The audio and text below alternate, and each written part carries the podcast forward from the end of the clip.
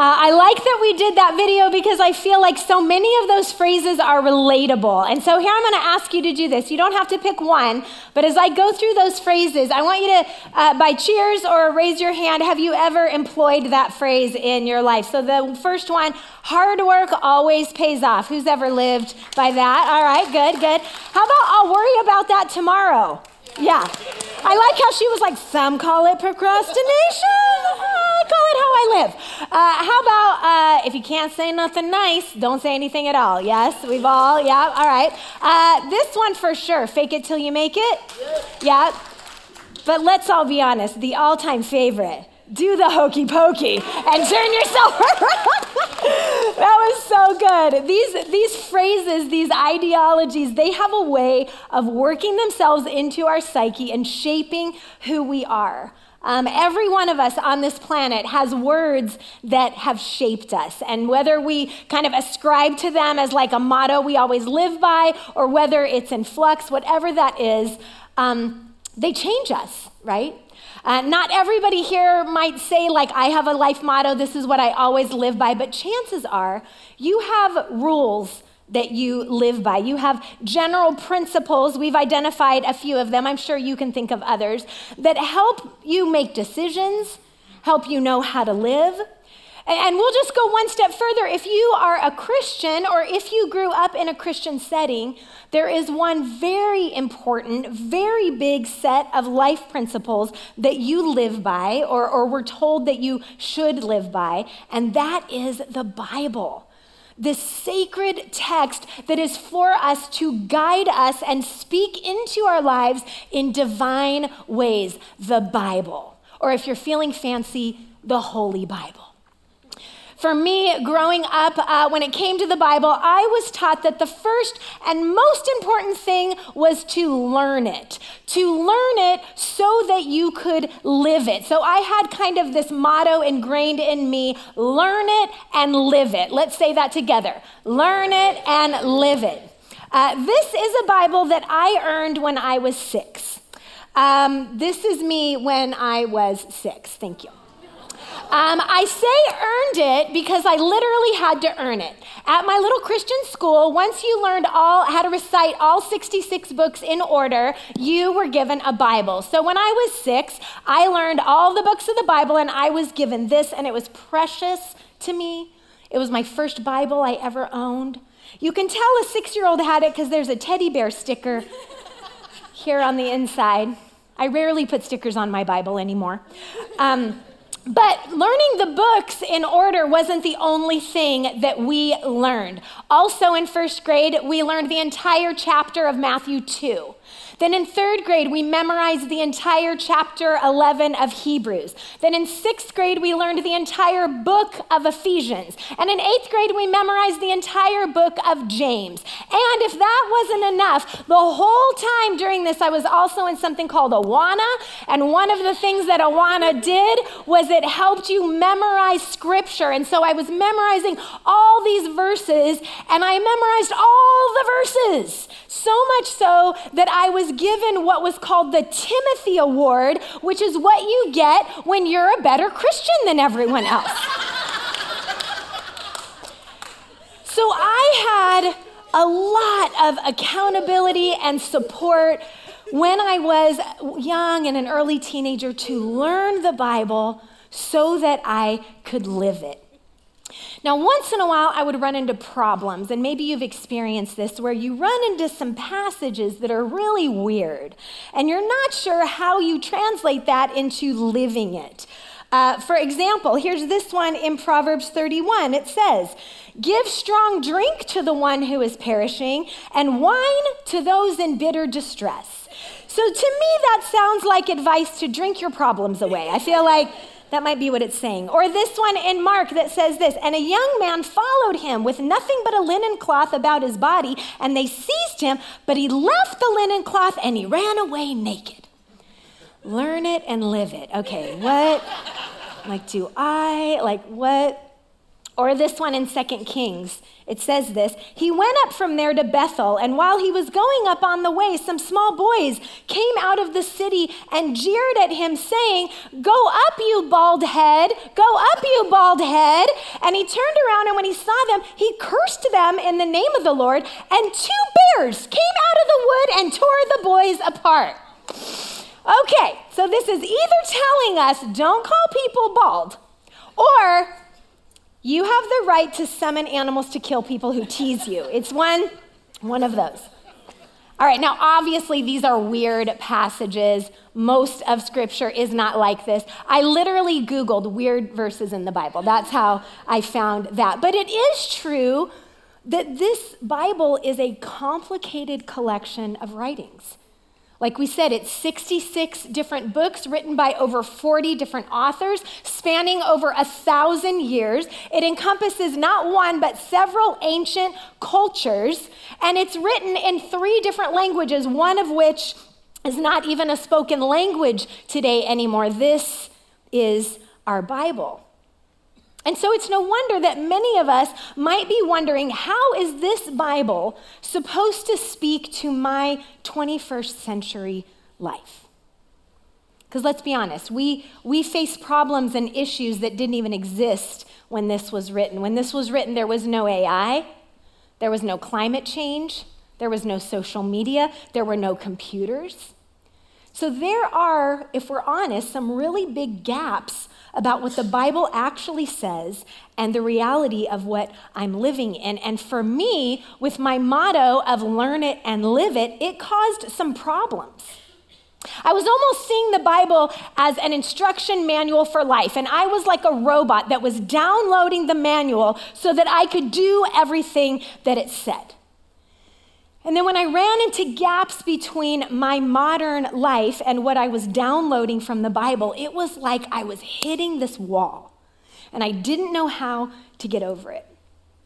And what I eventually realized, and maybe if you grew up like me, you have realized this as well, that, that the learn it and live it motto, it was shortchanging me on what my experience of the Bible could be, that I was missing something that was so much more enriching that God had for me, that, that God wanted to engage with me in the Bible in ways that weren't quite so black and white as learn to do this and learn not to do that.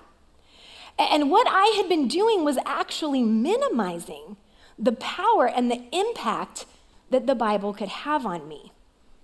And for me, this experience, it really boiled down to one question, and maybe it's a question that you've asked before or you came in today asking it. When it comes to this book, the bottom line question is Is the Bible reliable? And that is the question we're asking today. We are in our sixth week, our sixth question in this series, Explore God, and we are asking Is the Bible reliable? And as we answer that, let's first start by taking a step back and making sure that we're all on the same page because we have to ask, what do we mean by reliable? Because being reliable, if someone or something is reliable, it has everything to do with do they do what they're supposed to do, right? So, for example, my 15 year old is reliable. She shows up when she says she's going to, she does what she says she's going to, she turns in her homework on time. Is she reliable to drive? No, because she is only 15. She doesn't know how to drive yet, right? Okay. Or take my car, for example. This is my car. Is it reliable to get me where I'm going? Yes. Do I get over 200 electric miles? Yes. Is it reliable in those ways? Yes. If I were to try to drive it up a rocky cliff, would it be reliable? No, it would not because it's not a Jeep Wrangler. Got it? And then one more, just in case you're not getting it. These shoes. Are these shoes reliable? Do they protect my feet from the ground? Yes. Do they give my feet support? Yes. Could I run a marathon in them? No. Will I ever run a marathon? No. But if I did, I would not wear these shoes. I would not even wear them to walk around the block, right? Does that mean they're not reliable? No, it just means that's not what they were meant for. So when we ask, is the Bible reliable? We have to take into account what was it meant for? because only then do we have an honest answer to the question. And when we expect the Bible to, to be something it's not, or to do something that it wasn't written to do, we hinder ourselves from receiving what it was meant to do. And we will come to the conclusion that it's not reliable if we expect it to be something it's not. And it will leave us frustrated and confused, and it might make us leave the Bible altogether and dismiss it as irrelevant instead of embracing it as a divine companion on our journey of spiritual life. The Bible was meant to be a revelation of God to humankind. And it does that by way of diverse, complex writings from complicated people in their unique setting. And it is a beautiful collection of divinely inspired writings that give to us a multifaceted view of God so that we, as people who are trying to understand who God is, can walk into that picture of God. So if you ask, is the, reli- is the Bible reliable to do that? Yes, a resounding yes. And that's what we're going to be talking about today. So let's look really specifically about what the Bible is meant to do. And then, in light of that, we ask the question is it reliable? So let's start with this. At the beginning of the New Testament has four gospels, Matthew, Mark, Luke, and John. I know that because I learned it when I was 6. And those gospels are the primary record of Jesus. And so that's a good way to start as we think about the purpose of the Bible. So here's the first thing I want us to see. The Bible is a record of Jesus who is the personified word of God. It doesn't take long to be in church or to be talking to people who are Christians. And in reference to the Bible, they call it the Word of God or the Word. The Bible is the Word. Now, we know that the word word means a unit of communication that we use. And often we use those units of communication to reveal something about us to someone else. And that's what the Bible does. It is revealing who God is. So the Bible does that through written text, words, the word. Uh, but the phrase word of God, it means more than only the words on the printed page. In fact, the Bible itself refers to Jesus as the word of God. Last week we looked at this verse. We're going to put it up again. John 1 1. It says this In the beginning was the Word, and the Word was with God, and the Word was God. This isn't saying that the Bible was with God in the beginning, but that the Word, Jesus, was with God, that Jesus was God, and Jesus is the Word. And then later in verse 14, it says, And the Word, Jesus, became flesh and dwelt among us, and we have seen his glory, glory as the only Son from the Father, full of grace and truth. So, when it all comes down to it, here's what we need to know that Jesus is the culmination of the whole biblical narrative. Everything in the Old Testament points to, leads us to, prepares us for Jesus. The Gospels tell of Jesus, and the New Testament is the early Jesus followers trying to figure out how to follow Jesus. Jesus is the personified Word of God. He is the clearest picture of who God is. It might be more accurate to say that Jesus is the Word of God and the Bible is the Word about the Word. Both of them are the Word of God, but if we're going to understand Jesus, we have to do it through this Word. And showing us Jesus is a big part of what the Bible was meant to do.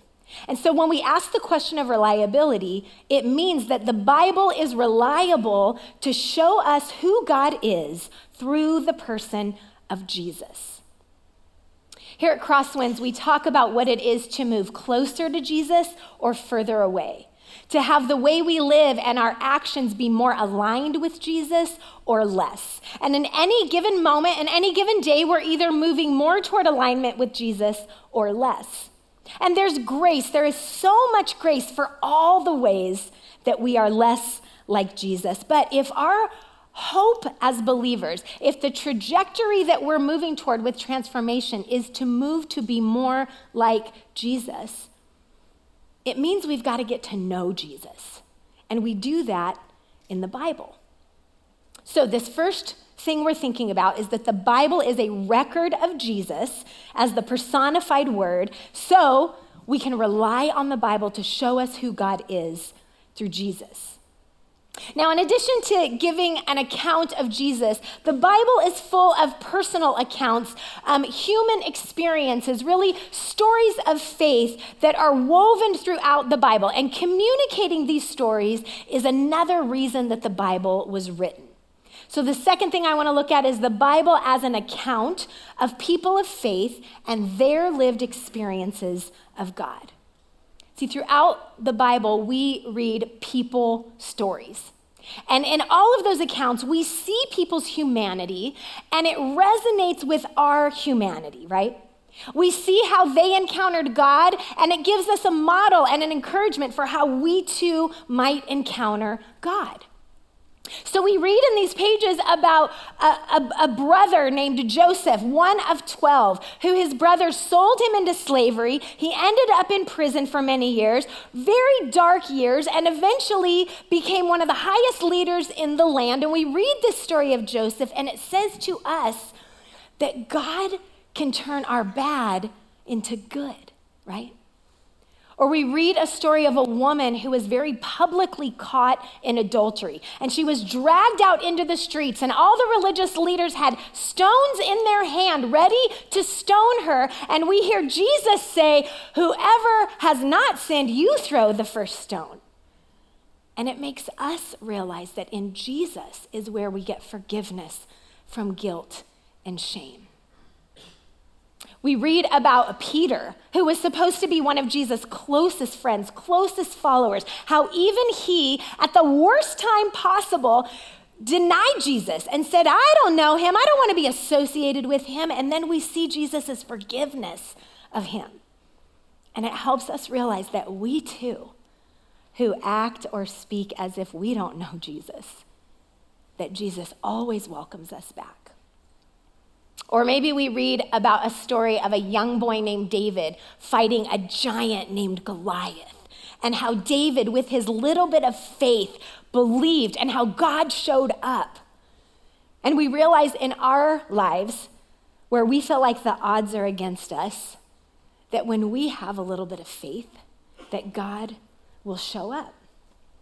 Because the Bible is full of stories like this, we can rely on it through those stories to teach us, to encourage us, to, to comfort us. And that's why the Bible was written the way it was, with so many stories and personal accounts. You know, sometimes though, when we read these stories, we get kind of hung up on certain details, and it makes us question whether or not the Bible is reliable.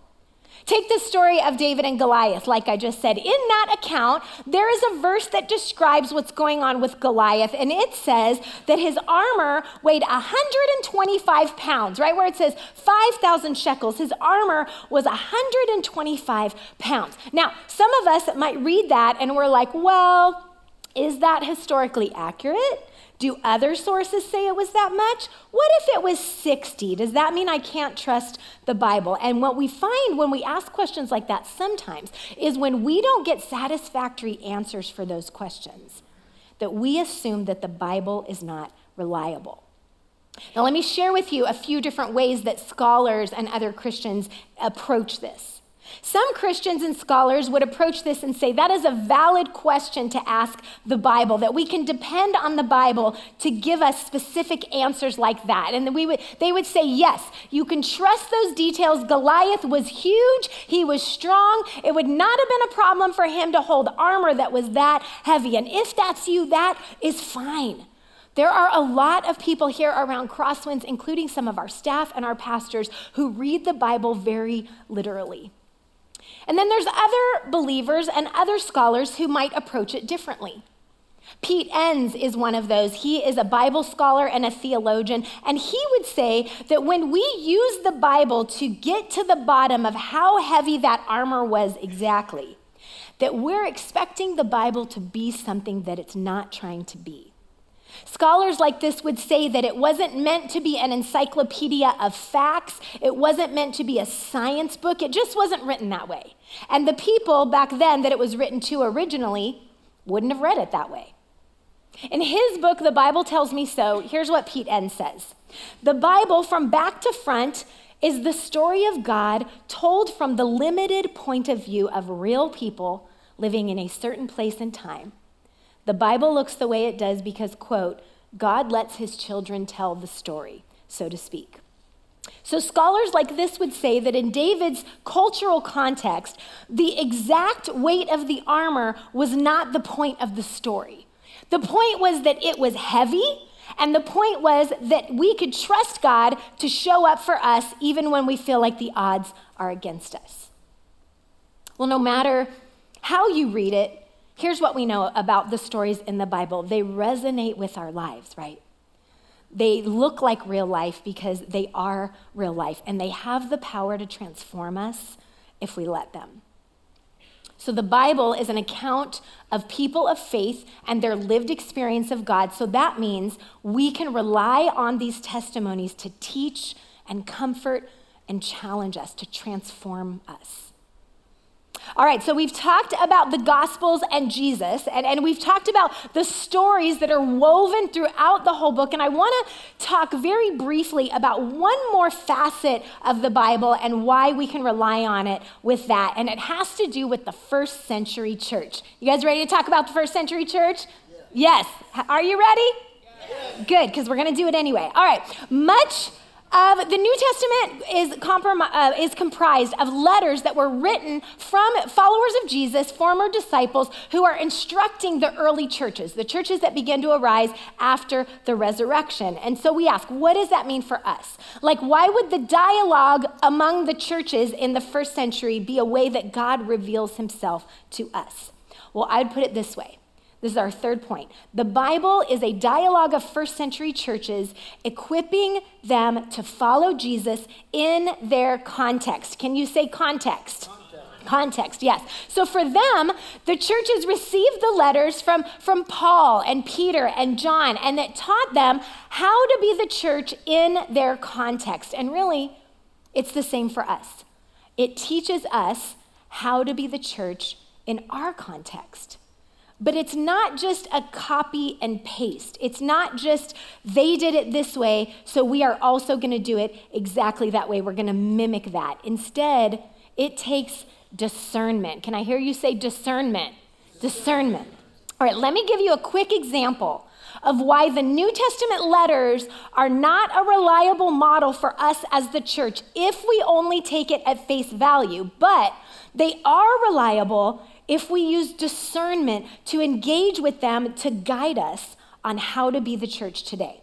So, I'm going to tell you about two first century churches. One is in Rome and one is in Ephesus. And they both received letters to their churches from Paul. I'm going to look at two example passages, and what we're going to do is we're going to look at what the text says, and then I'm going to help you understand the context of what's going on, something we don't find in the text, but we find when we do appropriate biblical cultural research. The reason we don't find it in the text is because it was written to people in their context. They already knew their context because it was their context. So when we look at it, we have to dig and understand their context. Okay, we're going to start with 1 Timothy 2, verse 11. A woman should learn in quietness and full submission. I do not permit a woman to teach or assume authority over a man. She must be quiet. So, what's happening in the text is he is talking about in their church context that a woman should not teach, she should not assume authority, she should be quiet and submissive and learn. So, in that Ephesians church, at that time, women were not allowed to teach. All right, let's talk about context. The bigger picture of the letter as a whole is Paul addressing some false teaching that was rampant within the church. And it was a problem that the church was having. And, and some of the churchgoers were believing what the false teachers were saying, and some of them were women. Now, in that culture, typically women would not have been educated, at least not theologically. So here you have these women without education, without theological training, who were buying into false teaching and saying it and spreading it throughout the church. So Paul writes, Don't let the women get up and teach, they should be quiet and learn from the men. So, with that, I will sit down and have a man come explain the rest of this to you. But it does leave the church with a question about women teachers. If we were to apply copy and paste 1 Timothy 2, we would say no. It says right there, no. But when we know, when we know about their church context, it allows us to be discerning. And then there's the other church that I want to tell you about. But before I can tell you about them, let me very quickly explain first century postage, okay? So when you would write a message back then, you would send it from a messenger, with a messenger. So that means in the case of all these letters that Paul is writing to these different churches, getting them to the churches would happen through him sending a trusted messenger. But it wasn't just a messenger. See, Paul's letters were often really complicated and they took some explaining. And so, what would typically happen is Paul would send his letter with a messenger who is somebody that he had been working with, somebody who had been in leadership alongside him. And the role of the messenger would be to explain the contents of the letter. So, the church would gather and they would dialogue about the letter that Paul sent. And as they did, whoever brought the letter was responsible to clarify the theology of the letter and answer any questions. Okay, got it? Understand? Okay, so let's look at this church in Rome. This is Romans chapter 16, verse 1. This is Paul to a different church. I commend to you our sister Phoebe, a deacon of the church in Cenchreae. I ask you to receive her in the Lord in a way worthy of his people and to give her any help she may need from you, for she has been the benefactor of many people, including me.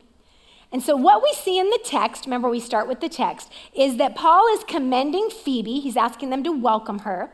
He says that she's a deacon, which refers to a leader in the church. And Paul is sending her to this church in Rome.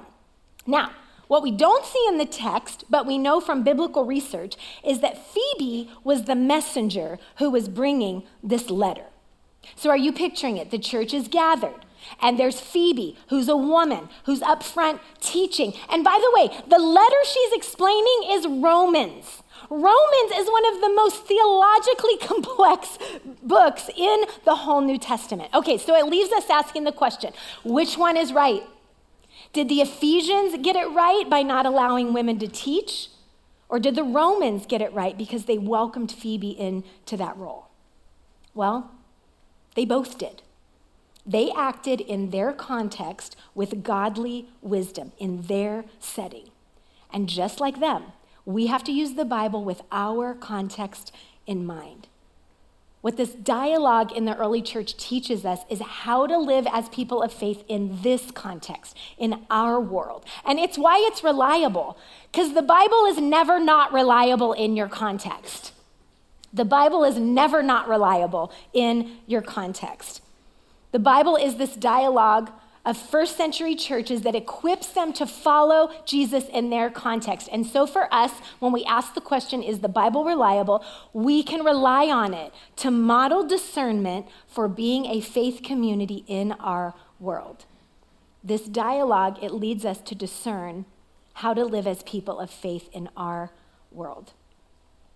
I shared with you at the beginning this motto that I had been given, which was learn it and live it. And hopefully, you've seen a little bit today that it's a lot more complicated than that. And so in my life, I've kind of moved away from that motto a little bit learn it and live it. Or better said, maybe I've expanded it a little, changed it a little bit. And I think that, that the impact for me has been significant when it comes to my relationship with the Bible. So instead of learn it and live it, I, have added a little bit. So it says this learn it and discern it so that you know how to live it. Will you read that with me? Learn it and discern it so you know how to live it. See, there is a gap between just learning it and living it, and that gap is filled with discernment.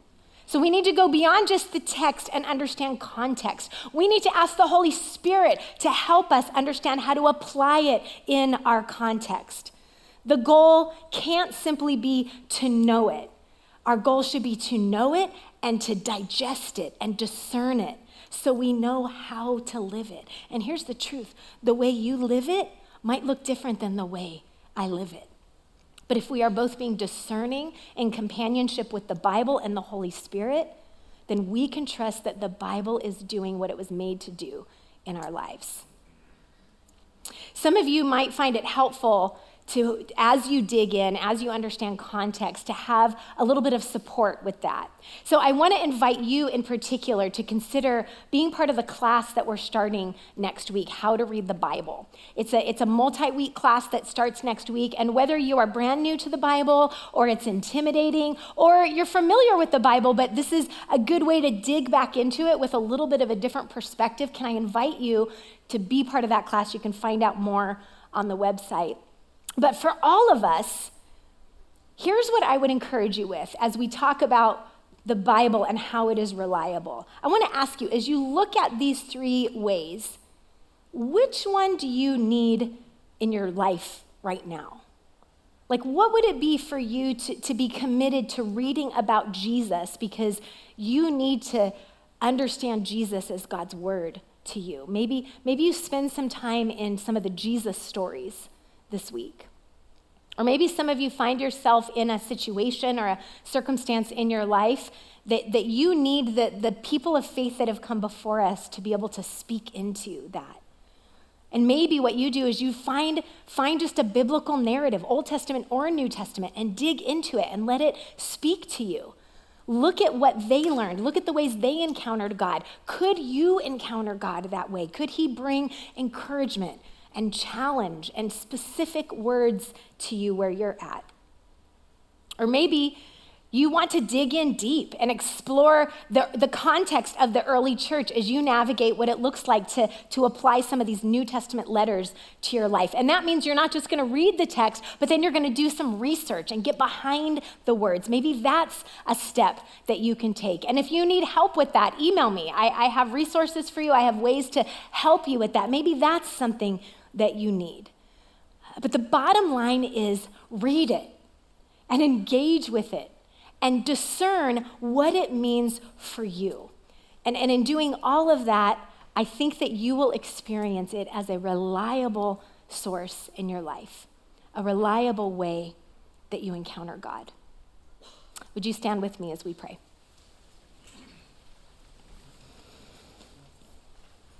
God, we are so thankful for your word. The way that your Bible, the way that you sent Jesus, the way that you let us see all the ways that you reveal yourself to us. God, we know we miss it so much. So help us. Help us to re engage with, with the Bible. Speak loudly and clearly through it. Give us discernment. Thank you for being a reliable God who gives us a reliable Bible. In Jesus' name, amen. amen. We'll see you all next week. Our pastors and elders will be up front if you need prayer.